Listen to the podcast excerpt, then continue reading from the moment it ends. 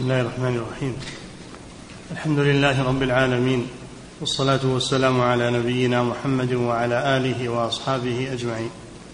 أما بعد قال المؤلف رحمه الله تعالى الباب السادس أنه لا سعادة للقلب ولا لذة ولا نعيم ولا صلاح إلا بأن يكون إلهه إلا بأن يكون إلهه وفاطره وحده هو معبوده وغاية مطلوبه. وأحب إليه من كل ما سواه. بسم الله الرحمن الرحيم. الحمد لله رب العالمين. صلى الله وسلم على نبينا محمد وعلى آله وأصحابه أجمعين. لا شك أن راحة القلب وطمأنينة النفس إنها تكون في عبادة الله لأن هذا هو الموافق للفطرة وهو الملائم لحاجة الإنسان لأن العبد يحب ربه عز وجل حبا لا يقاس بغيره أحب إليه من نفسه ومن ولده ووالده والناس أجمعين. والعبادة مدارها على المحبة. فأحب أحب الأشياء إلى القلب السليم أن يعبد الله عز وجل. ويطمئن بذكره. الذين آمنوا تطمئن قلوبهم بذكر الله ألا بذكر الله تطمئن القلوب. وأيضا العبد بحاجة إلى عبادة ربه بحاجة ضرورية لعبادة ربه لأنه لا يستغني عن الله. طرفة عين. ولا وسيلة له إلى ربه إلا بالعبادة. العبد هو المحتاج إلى ربه. وليس الله محتاجا إلى العبادة. أو غني سبحانه. عن خلقه كلهم إن تكفروا أنتم ومن في الأرض جميعا فإن الله غني حميد. إنما نحن بحاجة إلى عبادة الله لتربطنا بالله وتصلنا بالله عز وجل. فيقضي حوائجنا و تحصل لنا مطالبنا منه سبحانه وتعالى. وأما من كفر بالله أو عبد غير الله فإنه وضع العبادة في غير موضعها. وإذا وضعها في غير موضعها فإنها لا تنفعه بل تضره. ولذلك فالشرك هو أعظم الظلم إن الشرك لظلم عظيم لأنه وضع للعبادة في غير موضعها. فهو ظلم من هذه الناحية وظلم أيضا من العبد لنفسه لأنه علقها بغير الله وأتعبها فيما يضرها ولا ينفعها فهو ظلم نفسه وأشرك بالله عز وجل. فهذا هو سر العبادة. بين العبد وبين ربه. أنه لا غنى بالعبد عن عبادة الله. وهو محتاج إليها. وأما الله عز وجل فإنه ليس بحاجة إلى عبادة المخلوقين. وإنما أمرهم بها رحمة بهم. لتقربهم إليك. تربطهم بالله عز وجل وتنجيهم من عذابه فالمصلحة في العبادة راجعة إلى العبد نفسه. فكيف الإنسان يفرط في عبادة الله؟ أو يشرك بالله عز وجل ما لا ينفعه ولا يضره؟ فهذا من السفه. هذا من السفه. ومن يرغب عن ملة إبراهيم إلا من سفه نفسه. هذا هو السفيه. المشرك سفيه. والملحد أسفه. لماذا؟ لأنهم ضيعوا أنفسهم وقطعوا صلتهم بربهم وخالقهم وكفروا نعمة الله عز وجل الذي أنعم عليهم ونسبوها إلى غيره من الأصنام والأوثان غير ذلك من المعبودات التي لا تنفع ولا تضر. نعم. الباب السادس أنه لا سعادة للقلب ولا لذة ولا نعيم ولا صلاح إلا بأن يكون إلهه وفاطره وحده هو معبوده. وغاية هو, هو معبوده. هو هو معبود هو معبوده. وغاية مطلوبه وأحب إليه من كل ما سواه. نعم. ما يسعد الإنسان إلا بهذا. إن ضيع هذا ضاع. وخسر دنياه وآخرته. وأيضا من فوائد العبادة العظيمة أنه يجد لها لذة. يجد لذة للعبادة. لا يجدها غيره. ويرتاح بها. ولهذا كان صلى الله عليه وسلم إذا حزبه الأمر قال لبلال أقم الصلاة أرحنا بها أرحنا بها. مما أصابه من الهموم والأحزان وال والكربات يفزع إلى الصلاة. ويطمئن فيها ويتلذذ فيها. وكذلك المؤمنون. قال تعالى واستعينوا بالصبر والصلاة وإنها لكبيرة أي شاقة إلا على الخاشعين الذين يظنون يعني يعتقدون ويوقنون. الظن هنا بمعنى اليقين ليس بمعنى الشك. الذين يظنون أنهم ملاقو ربهم. وانها لكبيرة إلا على الخاشعين الذين يظنون أنهم ملاقو ربهم. فهؤلاء يتلذذون بالصلاة ولذلك يطيلونها. يطيلونها لأنهم لا يملون منها بخلاف الذي يدخلها بغير خشوع فإنه يصبح كأنه في سجن ويسابق الإمام يريد أن يخرج منها يريد أن يخرج منها بسرعة لأنه مسجون والخاشع مرتاح وفي في نعيم وجنة ما دام في صلاته. تلذذ بالعبادة. ولهذا يقول قائلهم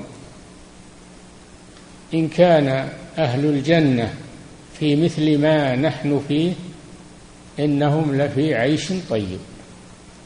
يعني ما هم فيه من لذة العبادة والطاعة. إن كان أهل الجنة في مثل ما نحن فيه إنهم لفي عيش طيب. قال آخر أهل الدنيا مساكين خرجوا منها خرجوا منها ولم يلتذوا بأطيب ما فيها وهو عبادة الله سبحانه وتعالى. فهي فيها لذة للمؤمن. العبادة ليست وسيأتي كلام الشيخ أن العبادة ليست تكاليف. الله لا يقصد تكليف الناس بها وإنما حكمته فيها أنها تريح الناس.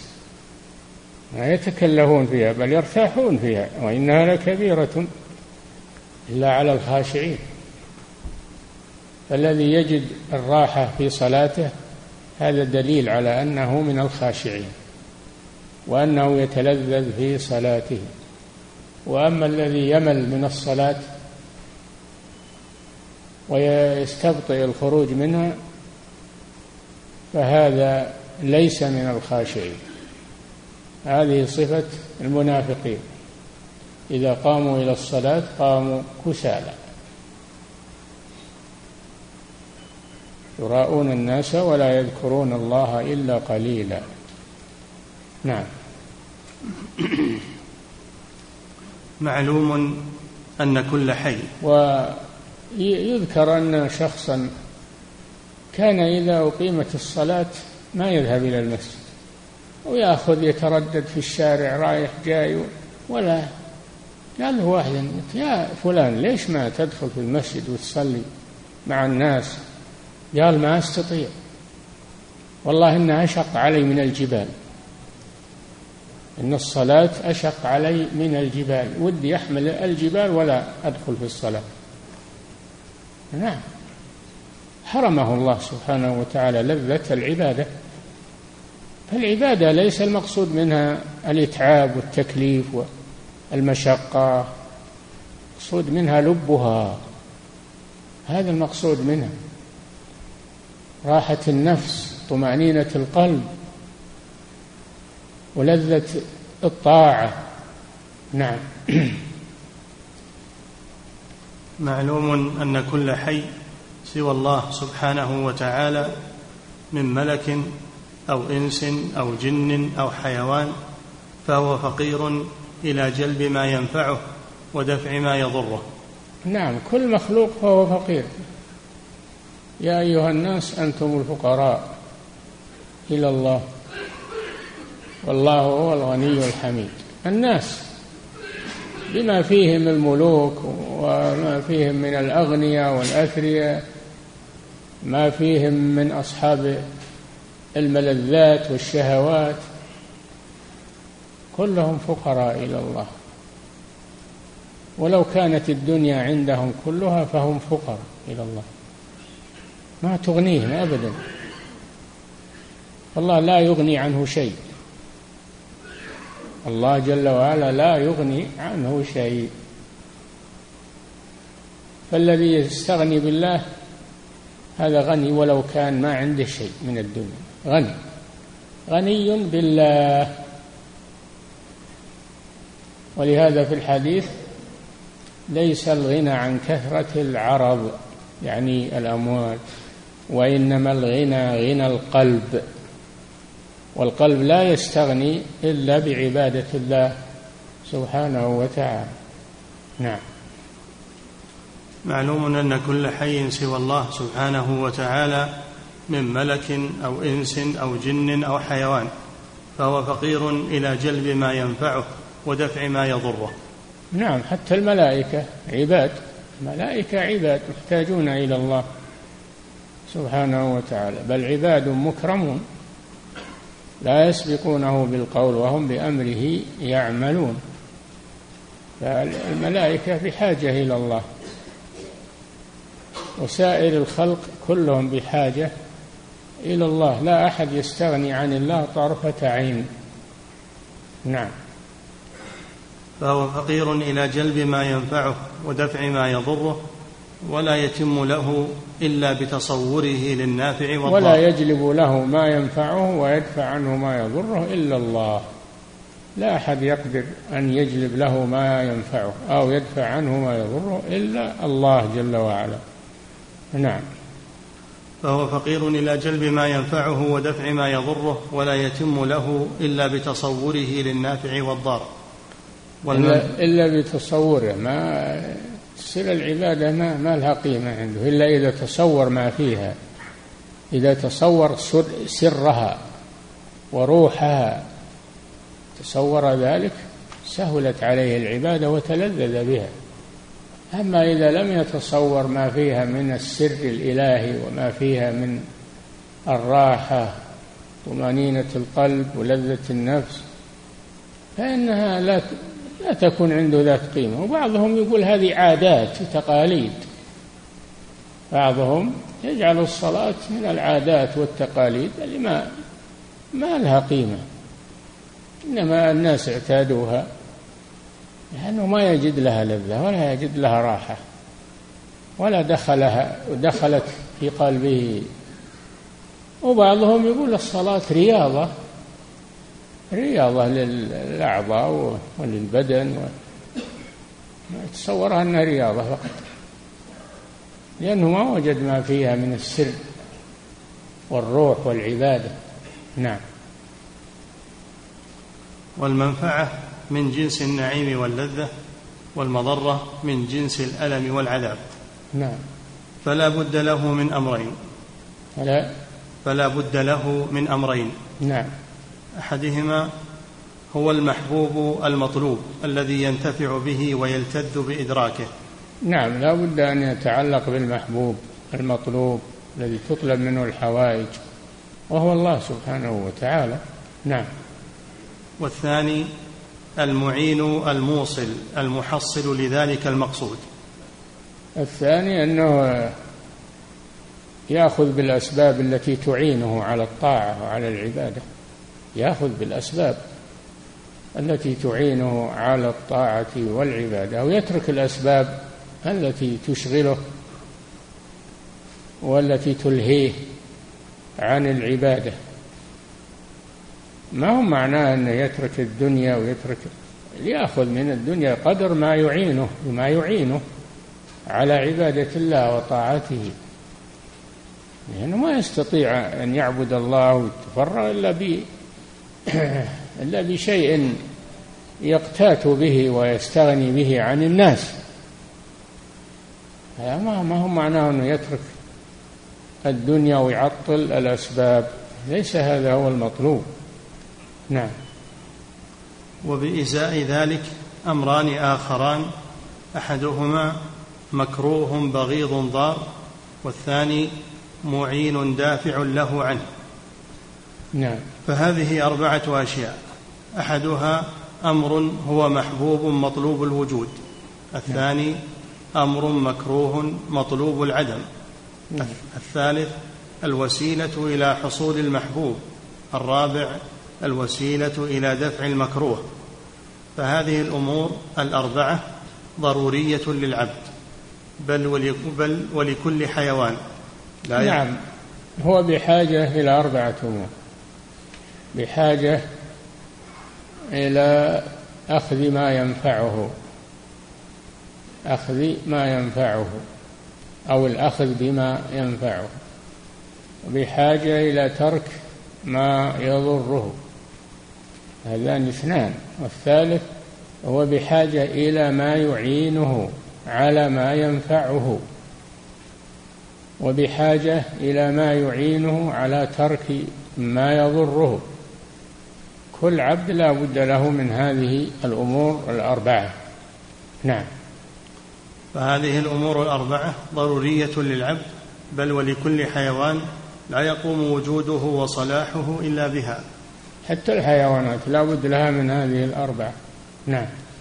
فإذا تقرر ذلك فالله تعالى هو الذي يجب أن يكون هو المقصود المدعو المطلوب. أن يكون هو المقصود المدعو المطلوب الذي يراد وجهه لأنه هو القادر على ما تريد وما تطلب هو القادر. ما غيره فلا يقدر على ما تطلب منه إلا إذا يسر الله له ذلك. إذا الأمر راجع إلى الله أو إلى المخلوق. نعم. فالله تعالى هو الذي يجب أن يكون هو المقصود المدعو المطلوب الذي يراد وجهه ويبتغى قربه ويطلب رضاه وهو المعين على حصول ذلك. وهو المعين على حصول على حصول الطلب ما يطلب منه وما يدعى منه. نعم. وعبودية ما سواه والالتفات إليه والتعلق به هو المكروه الضار. نعم عبادة غير الله هي الضارة وهي المكروهة. فلا فيجب عليه أن يتجنبها فلا, فلا يعبد غير الله.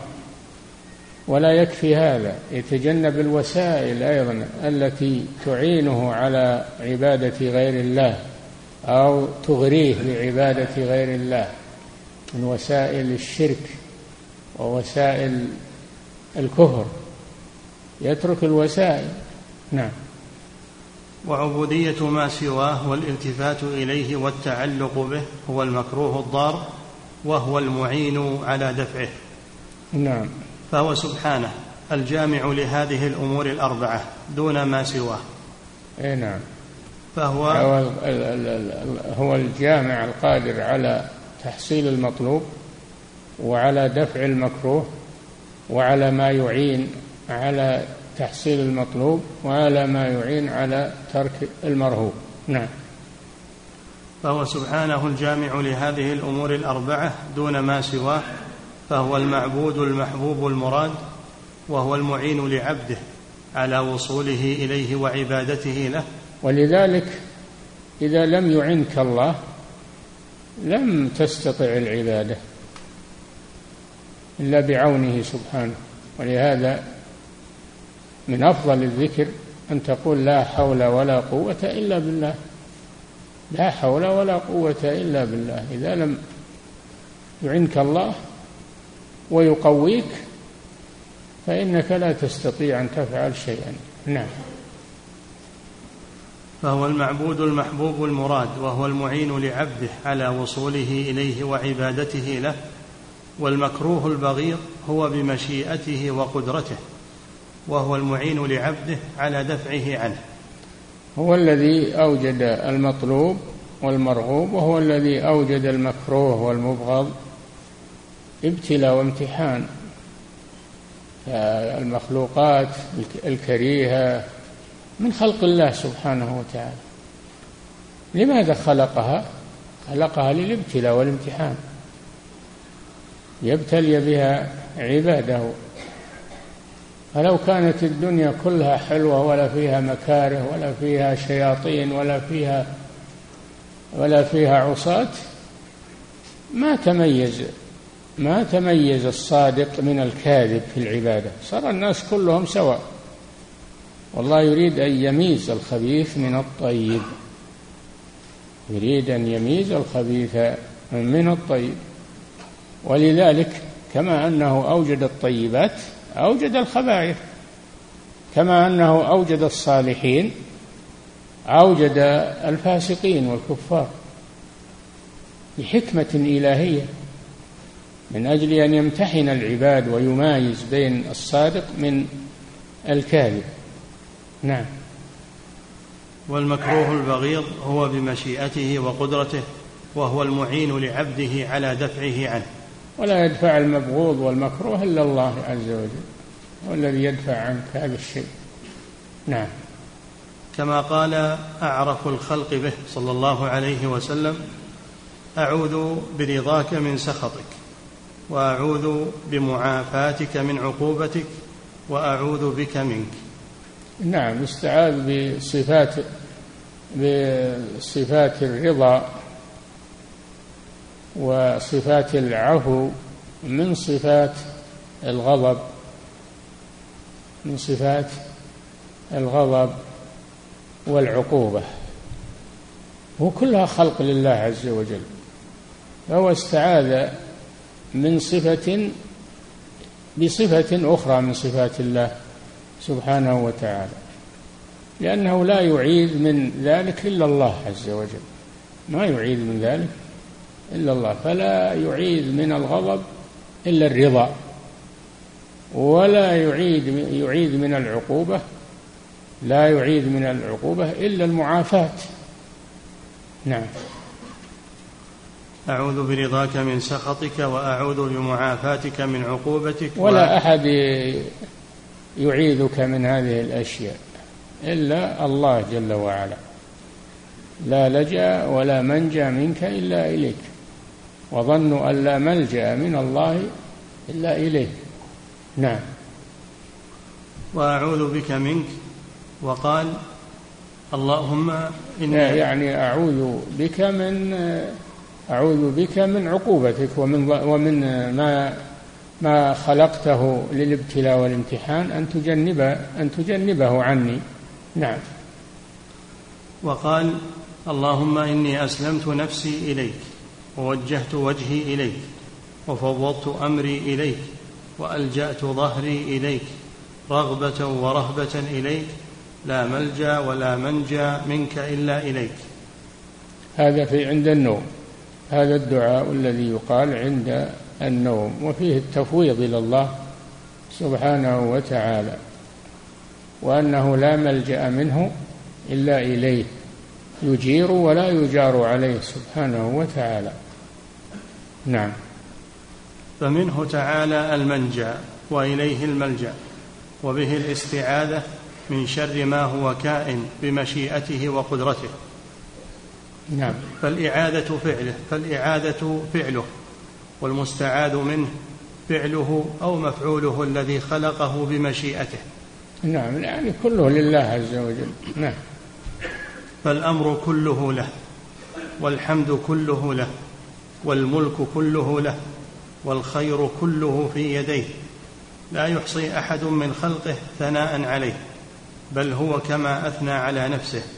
وفوق لا لا أحد يحصي الثناء على الله عز وجل لأن نعمه لا تحصى. وحقه ما أحد يقوم بحقه سبحانه على الوفاء والتمام لأن حقه عظيم. ولكن العبد إذا قام بما يستطيع. لا يكلف الله نفسا إلا وسعها.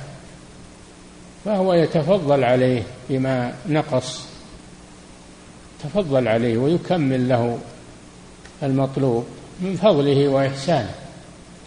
ما هو في مقابل أنه عبد الله أو أنه دعا الله؟ ما هو في مقابل هذا. ما الذي عمله ما ما يوازن شيء من أصغر نعمة. لو يحاسب ما عادلت أعماله أصغر نعمة من نعم الله. ولهذا يروى أن أن رجلا في البحر انكسرت به سفينة فلجأ إلى جزيرة في البحر لينجو من الغرق فأنبع الله له عينا عذبة. في هذه الجزيرة وأنبت له شجرة كل صباح وكل مساء تثمر يأكل منها وتفرغ للعبادة. عبد الله وسأل الله أن يقبضه وهو ساجد فاستجاب الله له. وبق وأفنى مدته في هذه الجزيرة بالعبادة. وحقق الله له طلبه فمات وهو ساجد. فلما لقي الله عز وجل قال ادخل الجنة برحمتي. ادخل الجنة برحمتي. قال يا ربي وعملي. يعني كل حياته يعبد الله ويدخل الجنة برحمة الله. يعني ما يدخلها بعمله. يسأل الله عز وجل. ما هو بيعترض على الله لكن يسأل الله يعني لماذا إن إنه ما يدخل الجنة بعمله؟ قال الله لملائكته حاسبوه فحاسبوه فوجدوا عبادته لا تعادل البصر لا تعادل نعمة البصر. وبقي النعم الأخرى ليس لها مقابل. فقال الله ادخل النار. أمر بدخوله النار. فقال يا ربي أدخلني الجنة برحمتك. قال ادخل الجنة برحمتي فتبين من هذا أن عمل الإنسان قليل. مهما لو أفنى حياته كلها ما تقابل أقل نعمة من نعم الله عليه. ولهذا قال صلى الله عليه وسلم في الحديث الصحيح لن يدخل أحد منكم الجنة بعمله. قالوا ولا أنت يا رسول الله؟ قال ولا أنا إلا أن يتغمدني الله برحمة منه وفضل. ولهذا قال لا أحصي ثناء عليك. أقر بالعجز عن استكمال الثناء على الله عز وجل. وهو سيد الخلق وأفضل الخلق وأكمل الخلق عباده. فقوله تعالى ادخلوا الجنة بما كنتم تعملون. الباء يقولون باء السبب وليست باء العوض. ليست باء العوض فالجنة ليست ثمنا للعمل لأنها ما تدرك بالأثمان وإنما العمل سبب لدخول الجنة. فالباء سببية وليست باء العوض. مثل اشتريت هذه السلعة بريال بريال الباء باء العوض. الجنة ليست عوضا عن العمل أبدا لأن العمل الجنة عالية وغالية ولا تدرك بالأثمان لكنها فضل من الله سبحانه وتعالى ورحمة من الله. نعم. فالأمر كله له والحمد كله له والملك كله له والخير كله في يديه. لا يحصي أحد من خلقه ثناء عليه بل هو كما أثنى على نفسه وفوق كل ما يثني عليه أحد من خلقه. نعم وال... يعني مهما الإنسان عبد الله فحق الله أعظم مما قام به العبد. ولكن العمل سبب لرحمة الله. نعم. ولهذا كان صلاح العبد وسعادته في تحقيق معنى إياك نعبد وإياك نستعين. إياك نعبد. قدم المعمول إياك على العامل وهو نعبد ليفيد الاختصاص والحصر. أي لا نعبد إلا إياك. أي لا نعبد إلا إياك. فإياك نعبد أبلغ من نعبدك. أبلغ من نعبدك. لأنه يفيد الحصر. أما نعبدك فهذا لا يفيد الحصر. ثم انظر. قال وإياك نستعين. لولا إعانة الله لم تعبد الله عز وجل.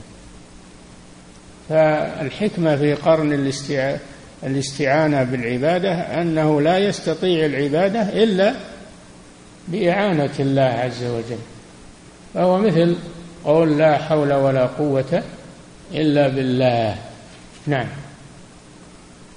ولهذا كان صلاح العبد وسعادته. والعبادة من الله العبادة من العبد العبادة من العبد والاستع... والإعانة من الله. العبادة من العبد والإعانة من الله عز وجل. فهذه الآية جمعت بين الأمرين. نعم. ما هو من من العبد وما هو من الله. نعم.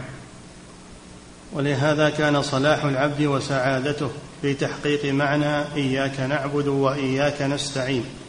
نعم. فإن العبودية تتضمن المقصود المطلوب لكن على أكمل الوجوه. نعم. والمستعان هو الذي يستعان به على المطلوب. أي نعم. فالأول من معنى ألوهيته والثاني من معنى ربوبيته. نعم الإعانة من الربوبية من أفعال الرب سبحانه فهي من توحيد الربوبية. والأول إياك نعبد من توحيد الألوهية. فهذه الآية فيها نوع التوحيد توحيد الألوهية وتوحيد العبودية. نعم. فإن الإله هو الذي تأله القلوب محبة وإنابة وإجلالا وإكراما وتعظيما وذلا وخضوعا. الإله من الوله وهو المحبة من الوله وهو المحبة. فالإله هو المألوه المحبوب المعبود سبحانه وتعالى. فالإله له معنيان المعنى الأول المحبوب والمعنى الثاني المعبود.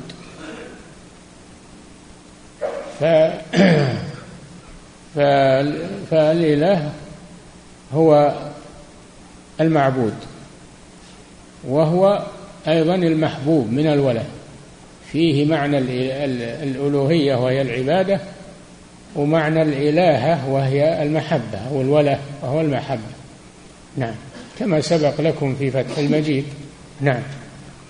فإن الإله هو الذي تألهه القلوب محبة وإنابة وإجلالا وإكراما وتعظيما وذلا وخضوعا وخوفا ورجاء وتوكلا والرب هو الذي يرب عبده فيعطيه خلقه ثم يهديه إلى مصالحه. نعم.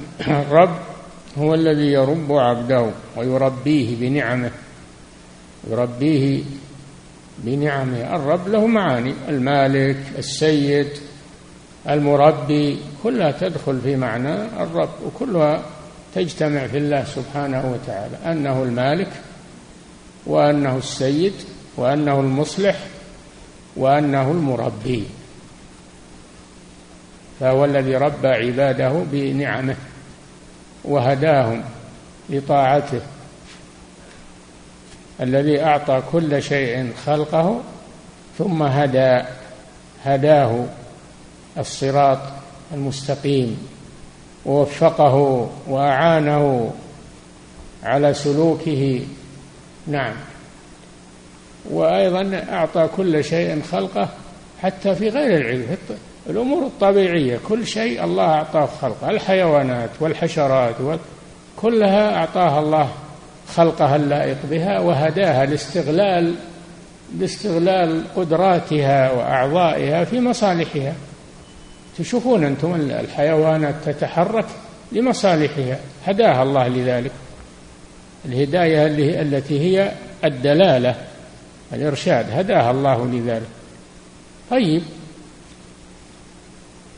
ولد البهيمة إذا ولدت. ما هو بأول شيء يتوجه لثديها وش اللي يدراه؟ يدراه عن عن الثدي ويدراه عن اللبن. هو الله سبحانه وتعالى هو الذي هداه لهذا. هو الذي هداه ودله على ذلك. نعم. والرب هو الذي يرب عبده فيعطيه خلقه ثم يهديه إلى مصالحه. نعم. فلا إله إلا هو.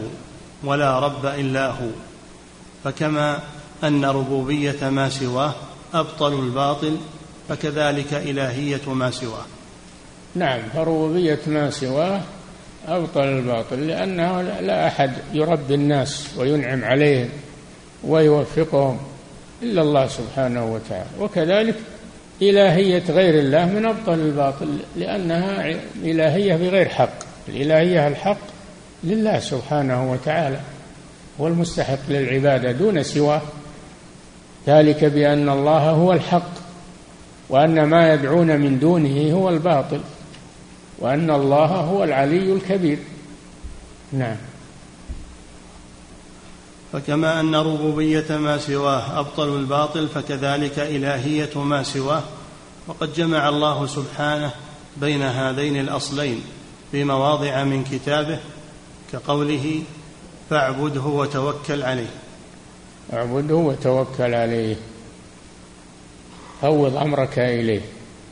التوكل معناه التفويض تفويض الأمور إلى الله سبحانه وتعالى. لكن ما توكل عليه ولا تعبده لازم تجمع بين الأمرين. تعبده وأن تتوكل عليه سبحانه وتعالى.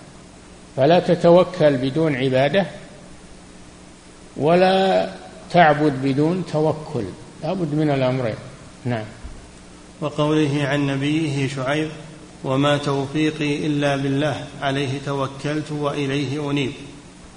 شعيب عليه السلام الذي خاطب قومه بالكلام الفصيح حتى سماه العلماء بخطيب الأنبياء لحسن أسلوبه ومنطقه ومحاجته لقومه. في النهاية قال إن أريد إلا الإصلاح ما استطعت. إن أريد إلا الإصلاح. ما يريد منهم طمع ولا يريد منهم مال ولا يريد منهم أجر. إن يريد إلا إصلاحهم. المصلحة لهم أيضا. ولا يريد رياسة ولا يريد مطامع ما يريد بدعوته وتعبه إلا الإصلاح. هذا هو الإصلاح الصحيح. ما هو بالإصلاح اللي يفسد أديان الناس ويقول هذا إصلاح وهذا تنوير وهذا وهذا. هذا إفساد وليس وليس إصلاحا. إذا قيل لهم لا تفسدوا في الأرض قالوا إنما نحن مصلحون. ألا إنهم هم المفسدون؟ ولكن لا يعلمون. ولكن لا يشعرون. فهم المفسدون. أما الأنبياء هم الذين يريدون الإصلاح للناس. إن أريدوا إلا الإصلاح ما استطعت. ما يعني اعترف. اعترف بالعجز. بحكم إنه بشر. إن أريد إلا الإصلاح ما استطعت. ثم قال وما توفيقي إلا بالله.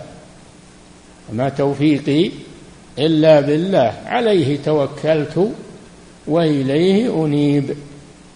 كلمات عظيمة من هذا النبي الكريم. يخاطب بها قومه. نعم. وقوله وتوكل على الحي الذي لا يموت وسبح. توكل أي فوض أمورك إلى الحي وهو الله الحياة الكاملة. الذي لا يموت ما معنى الحي؟ الذي لا يموت. نعم هناك من هم أحياء لكن يموتون. أما الله جل وعلا فإنه الحي الذي لا يموت. نعم. وتوكل على الحي الذي لا يموت وسبح بحمده. سبح نزهه عن النقائص والعيوب. نعم. وقوله وتبتل إليه تبتيلا رب المشرق والمغرب لا إله إلا هو فاتخذه وكيلا. نعم تبتل إليه في العبادة تبتل إليه في العبادة تبتيلا. رب المشرق والمغرب مشرق مشرق آه، الكواكب التي تشرق منها الكواكب والشمس والقمر. وفي الآية الأخرى رب المشارق ورب المغارب وقد يوحد المشرق والمغرب وقد يعدد بتعدد بتعدد النجوم والشمس والقمر. وقد توحد وهي معناها التعدد. نعم. رب المشرق أي المشارق والمغرب أي المغارب مغارب النجوم. لا إله إلا هو لا معبود بحق سواه لأنه هو الرب سبحانه رب المشارق والمغارب رب المشرق والمغرب هو الذي يستحق العبادة الرب هو الذي يستحق العبادة. لا إله أي لا معبود بحق سواه لا إله إلا هو فاتخذه وكيلا فوض إليه أمورك لأنه هو القادر. على تحقيق ما مطالبك ودفع المضار عنك. وكل أمرك إليه سبحانه وتعالى. ولا تتوكل على غيره. توكل هو أعظم أو من أعظم أنواع العبادة. لا تتوكل على مخلوق. من توكل على شيء وكله الله إليه. وكله إلى ضعيف مثله أو أقل منه. لكن توكل على الله القادر الذي لا يعجزه شيء. فوض أمورك إليه وعلق آمالك به سبحانه وتعالى. نعم. وقوله قل هو ربي لا إله إلا هو عليه توكلت وإليه متاب. أي نعم والآيات في هذا كثيرة. نعم. وقوله عن الحنفاء أتباع إبراهيم عليه السلام ربنا عليك توكلنا وإليك أنبنا وإليك المصير. قد كانت لكم أسوة حسنة في إبراهيم والذين معه. إذ قالوا لقومهم إنا براء منكم ومما تعبدون من دون الله. كفرنا بكم وبدا بيننا وبينكم البغضاء أبدا. هذا الولاء والبراء. دين إبراهيم عليه الصلاة والسلام. الآن يقولون لا ما فيه ولاء وبراء. هذه كراهية. أنتم تكرهون الناس تبغضون الناس عندكم كراهية.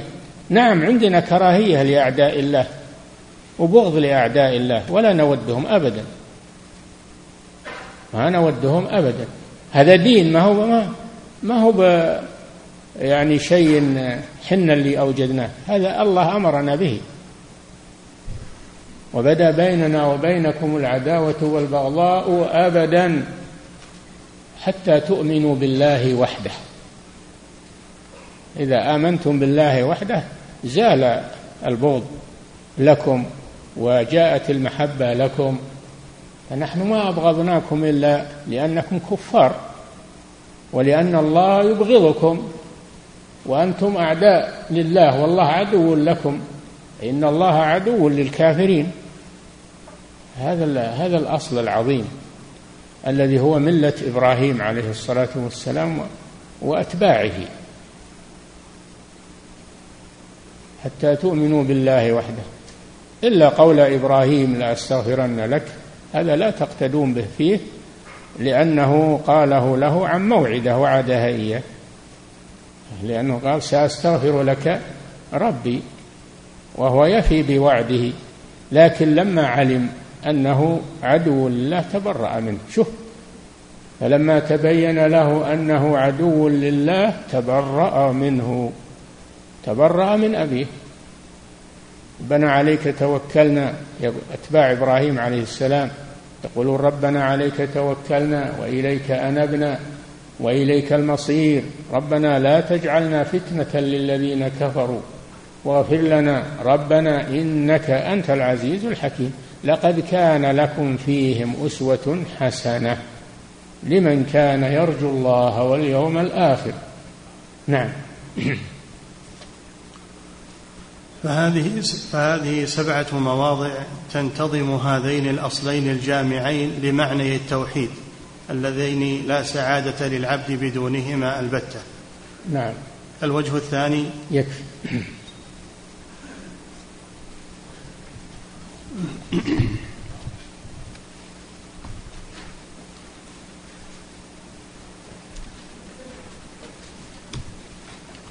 فضيلة الشيخ وفقكم الله.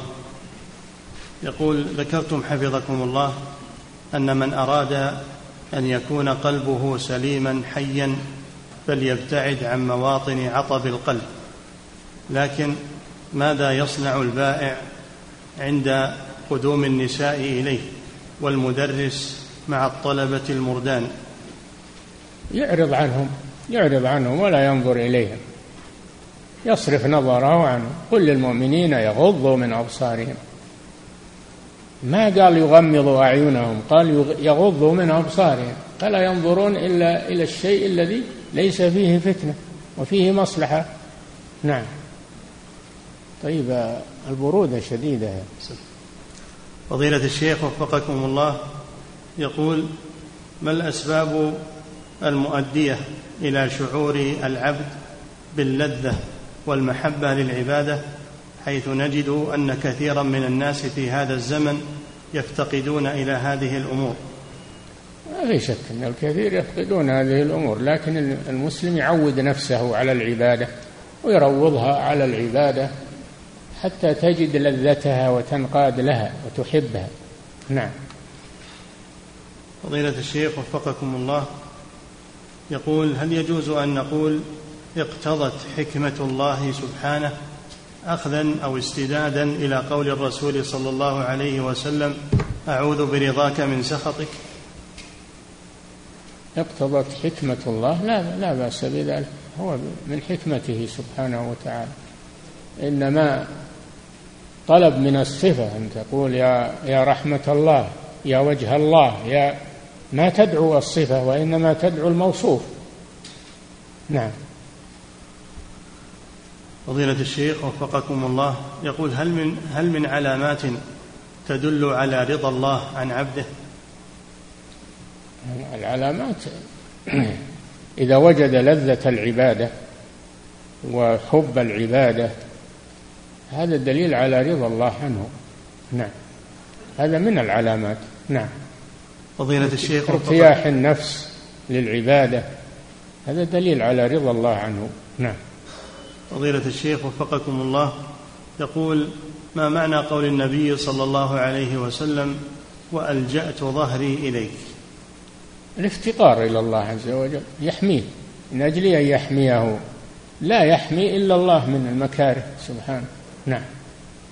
هذا إظهار للفقر والحاجة. نعم.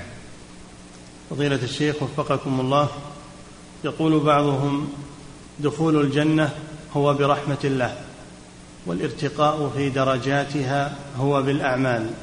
فما صحة هذا القول؟ نعم الدرجات على حسب الأعمال وقد يرفع الله أناسا بفضله سبحانه وتعالى. مثل والذين آمنوا واتبعتهم ذريتهم بإيمان ألحقنا بهم ذريتهم. هذا تفضل من الله سبحانه وتعالى. وما ألتناهم يعني ما نقصناهم من عملهم من شيء. كل امرئ بما كسب رهين. نعم. فضيلة الشيخ وفقكم الله لا لجأ ولا منجأ ولا ملتجأ منك إلا إليك. هل هناك فرق بين هذه الأمور الثلاثة؟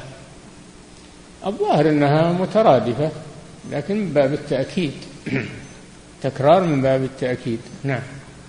فضيلة الشيخ وفقكم الله يقول هل يجوز قول الشخص إذا صعب عليه شيء يقول توكل على الحي الذي لا يموت؟ نعم. هل يجوز للشخص أن يقول إذا صعب عليه شيء وتوكل على الحي الذي لا يموت؟ اي نعم يتوكل عليه. وابذل الأسباب أيضا. مع التوكل ابذل الأسباب. قلنا ما يكفي التوكل بدون فعل الأسباب ولا يكفي فعل الأسباب بدون التوكل. لا بد من الجمع بينها. نعم.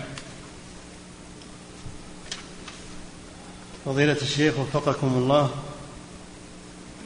يقول السائل هل هناك فرق بين عقد الكفالة وبين عقد الضمان؟ الكفالة بالأشخاص. واحد عليه حد ولا عليه جريمة تقول أطلقوه وأنا أتكفل إني أحضره. تكون بالأبدان. وأما الضمان فهو في الأموال. تضمن ما عليه من الحقوق. نعم. فضيلة الشيخ وفقكم الله. يقول رجل وضع ماله في بنك كاستثمار. رجل وضع ماله في بنك كاستثمار وبعد عدة سنوات تضخم ماله وكثر فأراد أن يأخذه لكن ابنه أفهمه بأن هذا ربا ولا يجوز فتركه. ثم أشار إليه بعض الناس بأن لا يترك هذا المال لأن فيه إعانة على المنكر بل يأخذه كله ثم يأخذ رأس ماله فقط ويشتري بالباقي مسكنا لطلاب العلم أو يبني مسجدا أو يطبع كتبا. فهل يأخذ بمشورة هؤلاء؟ لا أنه يشتري مساكن لطلاب العلم من الربا يشتري لها من الربا أو يطبع الكتب من الربا هذا ما يجوز. لكن يضعها في مشاريع عامة يضع هذا المال في مشاريع عامة ينتفع منها الجميع مثل المال الضايع الذي ليس له مالك. يوضع في المشاريع العامة. والسؤال السؤال حفظك الله. يقول ذكر له بعضهم. أقول من كان عنده مال من الربا فله حالتان. الحالة الأولى أن يكون تاب إلى الله من هذا الربا ويريد التخلص منه. فإنه يضعه في مشاريع عامة تنفع الجميع. يتخلص منه. أو يتركه ولا يأخذه. يتركه في البنك. لكم رؤوس أموالكم. لا تظلمون ولا تظلمون. يأخذ رأس ماله ويتركه في البنك. الحالة الثانية أن يقول أنا بتعامل مع البنك وبستثمر لكن ما أنا باخذ من الفوائد لي؟ أبى أخذها وأتصدق به. يقول هذا حرام. ولا يجوز الصدقة من الربا. ما تجوز الصدقة من السحت ومن الربا. هذا ما إنما يكون لمن تاب وأقلع عن الربا وعنده أموال يتخلص منها. أما أن تقول أبا أشتغل ولا نباك لنا الفوائد هذه بعطيها الناس المحتاجين. وهذا حرام ما يجوز. لأنه ما يجوز الصدقة من ربا. لا يقبل الله الصدقة من الربا ولا من الحرام. نعم. فضيلة الشيخ وفقكم الله. يقول امرأة تذهب إلى المسجد الذي يصلى فيه على الجنائز لأجل الصلاة على الجنائز فنهاها شخص وقال هذا من اتباع الجنائز المنهي عنه للمرأة فهل قوله صحيح؟ لا هذا من الصلاة على الجنائز مو من اتباع الجنائز اتباع الجنائز تشييعها إلى المقبرة. تشييعها إلى المقبرة هذا اتباع الجنائز. أما الصلاة عليها صلي عليها النساء والرجال لا بأس. لكن إذا ترتب على خروج المرأة محذور فإنها تبقى في بيتها وتدعو للميت وهي في بيتها. نعم. فضيلة الشيخ وفقكم الله يقول هل الملائكة يطلعون ويعلمون بإخلاص العبد من عدمه. على ما أطلعهم الله. الملائكة يطلعون على ما أطلعهم الله عليه. عالم الغيب فلا يظهر على غيبه أحدا إلا من ارتضى من رسول. الرسول سواء كان من الملائكة أو من بني آدم. نعم. فضيلة الشيخ وفقكم الله يقول ما حكم لبس خاتم الحديد؟ مكروه كراهة تنزيه وإلا يجوز لأن الرسول صلى الله عليه وسلم قال للذي أراد أن يتزوج المرأة وليس عنده مهر قال له التمس ولو خاتما من حديد. دل على جوازه لكن مع الكراهة. نعم. فضيلة الشيخ وفقكم الله يقول ما حكم ترتيل الدعاء وتلحينه؟ وكذلك ترتيل الأذكار عقب الصلاة. تحسين الصوت لا بأس تحسين الصوت. أما التلحين بمعنى التطريب وهذا لا يجوز لا في الدعاء ولا في غيره لأنه يحول الذكر إلى أو, أو حتى القرآن يحوله إلى أغاني. نعم. فضيلة الشيخ وفقكم الله يقول هناك دار خيرية مهتمة بالميراث العلمي. لأحد العلماء أقامت معرضا جمعت فيه آثار الشيخ وزادت عليه آثاره الشخصية حتى وضعت سجادة صلاته وأقلامه مما يخشى أن يكون نواة لمتحف يزار هل يجوز مثل هذه الأمور؟ لا يجوز أما أنها تجمع مؤلفاته وتنشرها وتضعها في المكتبة للي يجي يطالع ويستفيد لا بأس هذا طيب. أما آثاره الشخصية من لباسه ومن ومن هذا لا يجوز. هذا يسبب التبرك بها من الجهال ومن هذا لا يجوز. نعم. فضيلة الشيخ وفقكم الله يقول كيف يعرف أن هذا الذنب من الكبائر؟ الكبائر لها ضوابط. كل ذنب كل ذنب رتب عليه حد فهو كبيره وكل ذنب توعد عليه في الآخرة بلعنة أو غضب أو نار فهو كبير. نعم. فضيلة الشيخ وفقكم الله يقول أنا رجل ميسور الحال. نعم. أنا رجل ميسور الحال. ولدي تجارة وأسكن في الرياض لي رغبة في سكن المدينة لما فيها من الفضل الوارد. سؤاله هل تنصحونني بالذهاب والسكنى في ذاك البلد؟ حسب ما يتيسر. لك إذا تيسر لك سكن المدينة هذا شيء طيب. في هجر وفي عبادة. حسب ما يتيسر لك. نعم. فضيلة الشيخ وفقكم الله يقول هل العمرة في شهر رجب لها فضل عن غيره؟ والله هي الجمهور على أنه ما لها ما يخصص رجب بالعمرة لأن هذا شيء لم يرد. لكن سماحة الشيخ بن باز رحمه الله يخص العمرة يقول العمرة في رجب مستحبة بدليل فعل ابن عمر. ابن عمر كان يعتمر في رجب. الله أعلم. العمرة أخف من غيرها. نعم. فضيلة الشيخ وفقكم الله يقول هل يجوز جماع المستحاضة في الفرج؟ لا حرام. مستحاضة.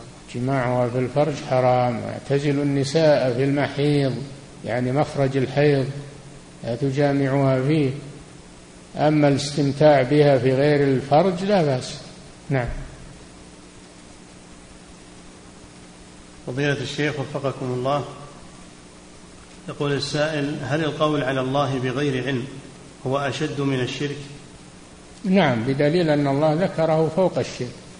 وأن تشركوا بالله ما لم ينزل به سلطانا وأن تقولوا على الله ما لا تعلمون. والشرك هو أيضا من القول على الله بغير علم. نعم. فضيلة الشيخ وفقكم الله يقول كيف يربي الأب أبناءه بأن يجعلهم يصلون ويصومون عبادة لله لا عادة فهل هناك نصيحة في ذلك؟ عليك أن أن تربيهم من الصغر على الصلاة وعلى الطاعة وعلى تعلم العلم النافع وعلى وأما أنك تقول عادة هذا اترك اترك الكلام هذا أن تفعل ما أمرت به. مروا أولادكم بالصلاة لسبع واضربوهم عليها لعشر وفرقوا بينهم في المضاجع. وإذا فعلت هذا فالله جل وعلا ييسر هذا ويجعله عبادة. يألفونه يصير عبادة. نعم. فضيلة الشيخ وفقكم الله يقول ما حكم الربط للرحم بالنسبة للمرأة السليمة؟ إذا رضي زوجها بذلك. لا يجوز. لا يجوز هذا لأنه ليس له مسوى شرعي والحمل مطلوب. لا يجوز منع الحمل إلا لمرض يضرها أو يقضي على حياتها. إذا ثبت عند الأطباء وكتبوا تقرير إن حملها خطر عليها ويرجع يرفع التقرير لدار الإفتاء تصدر الفتوى بهذا. أما أن هي تتصرف أو زوجها يتصرف هذا لا يجوز. نعم. فضيلة الشيخ وفقكم الله يقول رجل أدى مناسك العمرة فطاف وسعى ولكن لا يوجد شعر في رأسه. يقول فماذا يصنع لأجل التحلل؟ ذكر الفقهاء أنه يمر الموس على رأسه يمر الموس على رأسه امتثالا للأمر فإن وجد شيء يحلقها أو أنه امتثل الأمر. نعم. فضيلة الشيخ وفقكم الله يقول هل هناك أماكن تشرع زيارتها في المدينة النبوية؟ ما ليس فيها إلا المسجد النبوي ومسجد قباء. هذه التي تزار. المسجد النبوي للصلاة فيه ومسجد قباء للصلاة فيه. وما عداه من المساجد فلا تزار. وصدر من اللجنة الدائمة من من مدة عشر سنوات نسخة فيها بيان المساجد التي في المدينة وما يشرع زيارته وما لا يشرع زيارته وهي توزع من دار الإفتاء. نعم.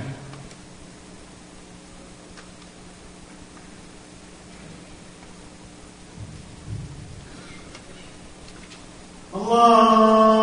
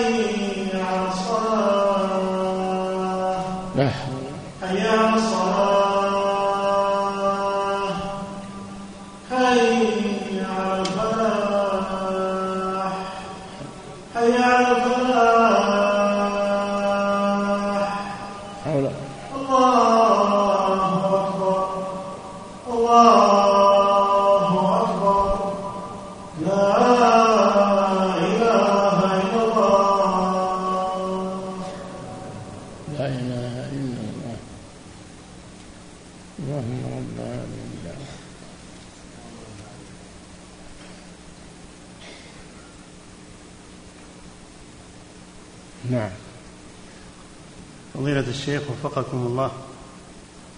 يقول أحيانا نذهب إلى نزهة في البر ونقيم مدة مدة لا تزيد عن أربعة أيام. سؤاله هل يجوز لنا قصر الصلاة وجمعها أم أننا نقصر ولا نجمع؟ إذا بلغتم المسافة مسافة القصر يعني قاصدين مكان يبلغ ثمانين كيلو فأكثر وأقمتم فيه أربعة أيام أو أقل فلكم القصر وأما الجمع فلا داعي له. تصلون كل صلاة في وقتها قصرا بلا جمع. كما فعل النبي صلى الله عليه وسلم في منى أيام التشريق. كان يقصر ولا يجمع. نعم. فضيلة الشيخ وفقكم الله. يقول عرفنا حفظكم الله عدم جواز سفر المرأة بدون محرم. يقول إذا سافرت معها ولكن عند عودتها لم أستطع السفر معها وتركتها تعود وحدها مع العلم بأن السفر بالطائرة حوالي ست ساعات. هل يجوز ذلك؟ لا. ذهابا وايابا. لا بد من المحرم معها ذهابا وايابا. الإياب والرجوع سفر. ينطبق عليه الحديث لا يحل لامرأة تؤمن بالله واليوم الآخر أن تسافر سواء ذهابا أو إيابا. استعن بالله وتجيبها أنت ولا تخلي واحد من محارمها يجيبها نعم.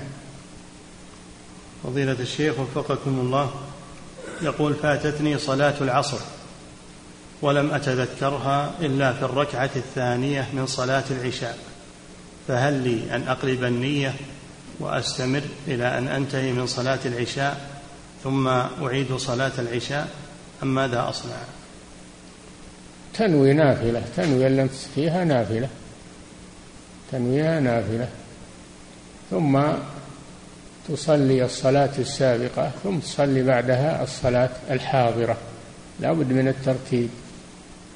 وأما قلب النية من فرض إلى فرض لا يجوز. يقول وإن, وإن, وإن انتقل بنية من فرض إلى فرض بطلا. بطل المنتقل منه والمنتقل إليه. نعم. فضيلة الشيخ وفقكم الله. يقول ما حكم قتل البعوض والذباب بالأجهزة الكهربائية؟ هل يعد هذا من الإحراق بالنار؟ والله هذا ما في شك إذا قتلتها بغير الصعق الكهربائي فهو أحسن. لكن إذا ما ما تستطيع إلا بالصعق الكهربائي فيجوز هذا لأن هذا من دفع الضرر من دفع الضرر. فلا تلجأ إليه إلا إذا لم تستطع غيره. نعم. فضيلة الشيخ وفقكم الله يقول هل يجوز الاقتراض لغرض الاتجار به. هل يجوز أخذ القرض لغرض الاتجار به؟ لا بأس. القرض الذي ليس فيه فائدة لأي غرض تريده لا بأس بذلك. نعم.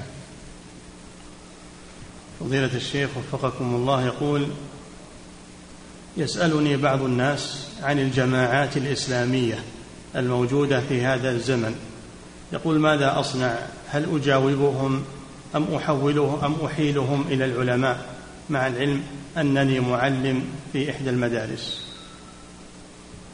أحلهم إلى ما جاء في الأحاديث وهو قوله صلى الله عليه وسلم وستفترق هذه الأمة على ثلاث وسبعين فرقة كلها في النار إلا واحدة.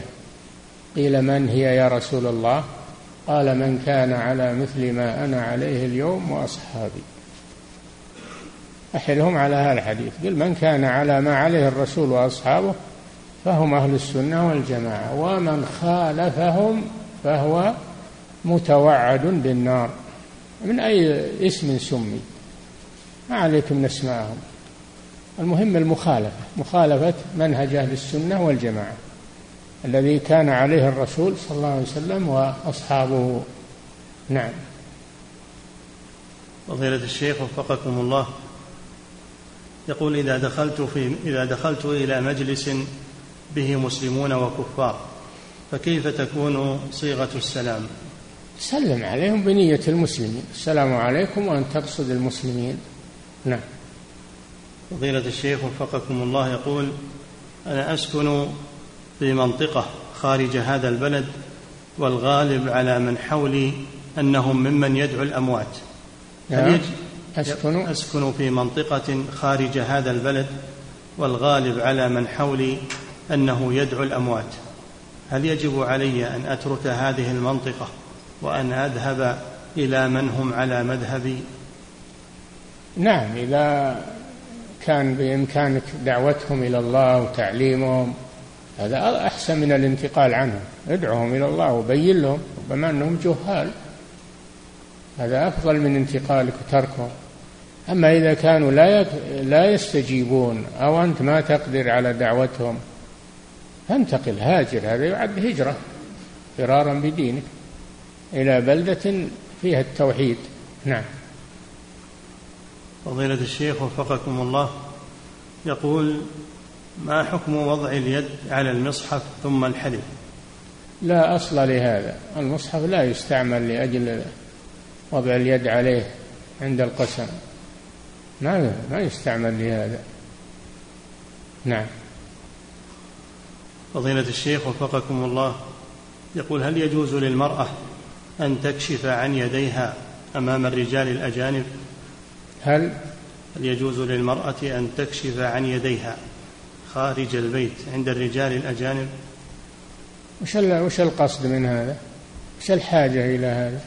يداها كفاها من العورة تسترهما إلا إذا دعت حاجة لهذا نعم فضيلة الشيخ وفقكم الله يقول من وجد فيه صفة أو علامة من علامات النفاق فهل يقال إنه منافق يقال إن فيه صفة من صفات النفاق. أربع من كن فيه من كانت فيه خصلة منهن كانت فيه خصلة من النفاق. ومن كانت فيه كان منافقا خالصا. إذا حدث كذب وإذا وعد أخلف وإذا تمن خان إذا خاصم فجر وإذا عاهد غدر. إذا اجتمعت فهو منافق خالص. إذا كان فيه واحدة منها ففيه خصلة من النفاق كما في الحديث. نعم. فضيلة الشيخ وفقكم الله. والمراد النفاق العملي ما هو بالنفاق الاعتقادي. النفاق هو مسلم ومؤمن لكن فيه خصلة من النفاق. نعم. فضيلة الشيخ وفقكم الله. يقول هل كلمة السيد لا تطلق إلا على الله سبحانه وتعالى؟ فإذا قلت سيدي فلان أو سيدنا محمد يكون خطأ. المسألة فيها خلاف. المسألة فيها خلاف. وفيها أحاديث. وقد عقد لها الشيخ الإمام محمد بن عبد الوهاب آه، بابا في كتاب التوحيد.